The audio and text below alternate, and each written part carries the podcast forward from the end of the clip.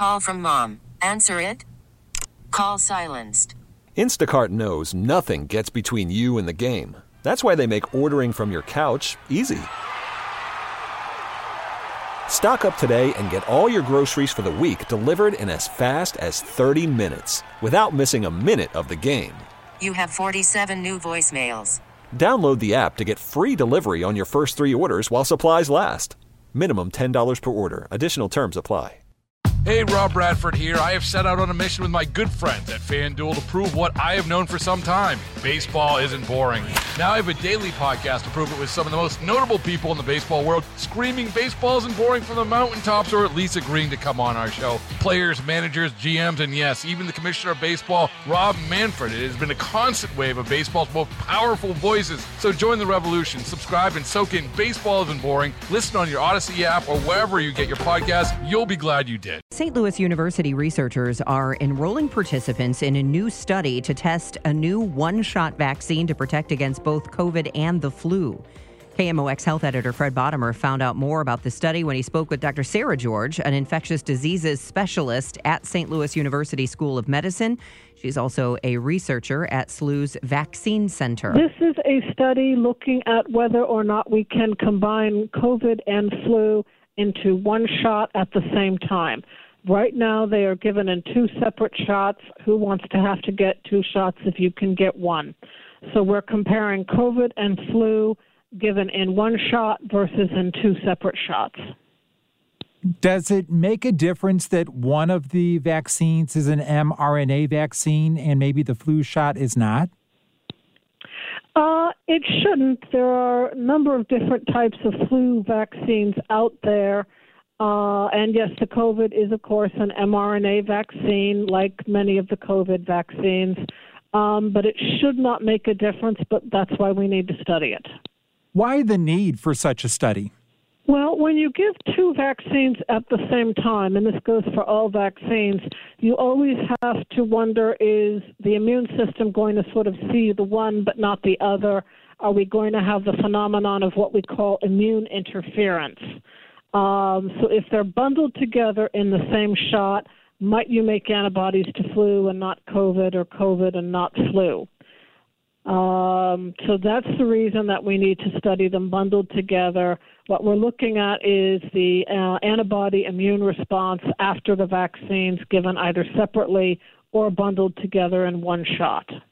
How many volunteers is Saint Louis University looking for?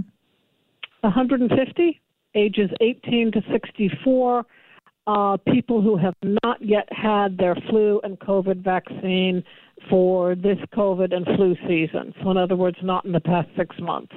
And how many sites nationally is this study being done? Uh, at least one hundred. And who is um, producing this vaccine? Uh, this is produced by Pfizer, which made one of the two mRNA COVID vaccines that the F D A uh, authorized back in twenty twenty. We all remember the hor- horrible days of the pandemic. Do you have any concerns? What would you be looking for in this study? Um, well, these are both uh, safe vaccines, so, you know, no, I don't have any concerns, so we always ask about safety. Um, and people can have side effects after a vaccine. You know, we've all had sore arms. Some of us uh, get fevers or headaches or other uh, things like that, or, you know, ache all over. Um, mostly what we're looking at is the immune response in terms of the blood antibodies in blood. Want to make sure that giving them both together, bundled into one shot, doesn't interfere with the response to both. Is this the future for these vaccines, maybe bundling them together? Uh, that is what we hope. Again, you know, one shot is always better than two. Why would you want to get two shots if you can just get one? Remember, a lot of the childhood vaccines that we give now are bundled together. They're doing as many as five vaccines in one shot, which is better for the children, obviously, who would want to get five shots when you can get one. Um, and some vaccines, like the M M R that we give to children, uh, have been bundled together for decades now. What's the timeline on this study? Uh, right now, we are going to continue to enroll over the next few weeks. Um, again, other sites are enrolling as well. They're enrolling nine thousand odd people nationwide. Um, you know, once the study is filled up, it's filled up, so calling sooner rather than later is better. The number is three one four, nine seven seven, six three three three. And how long do you think we'll get some results?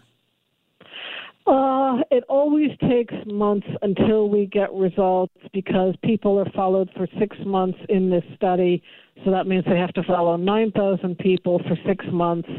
Uh, then test their antibodies, then get the final results. Bottom line, at least a year.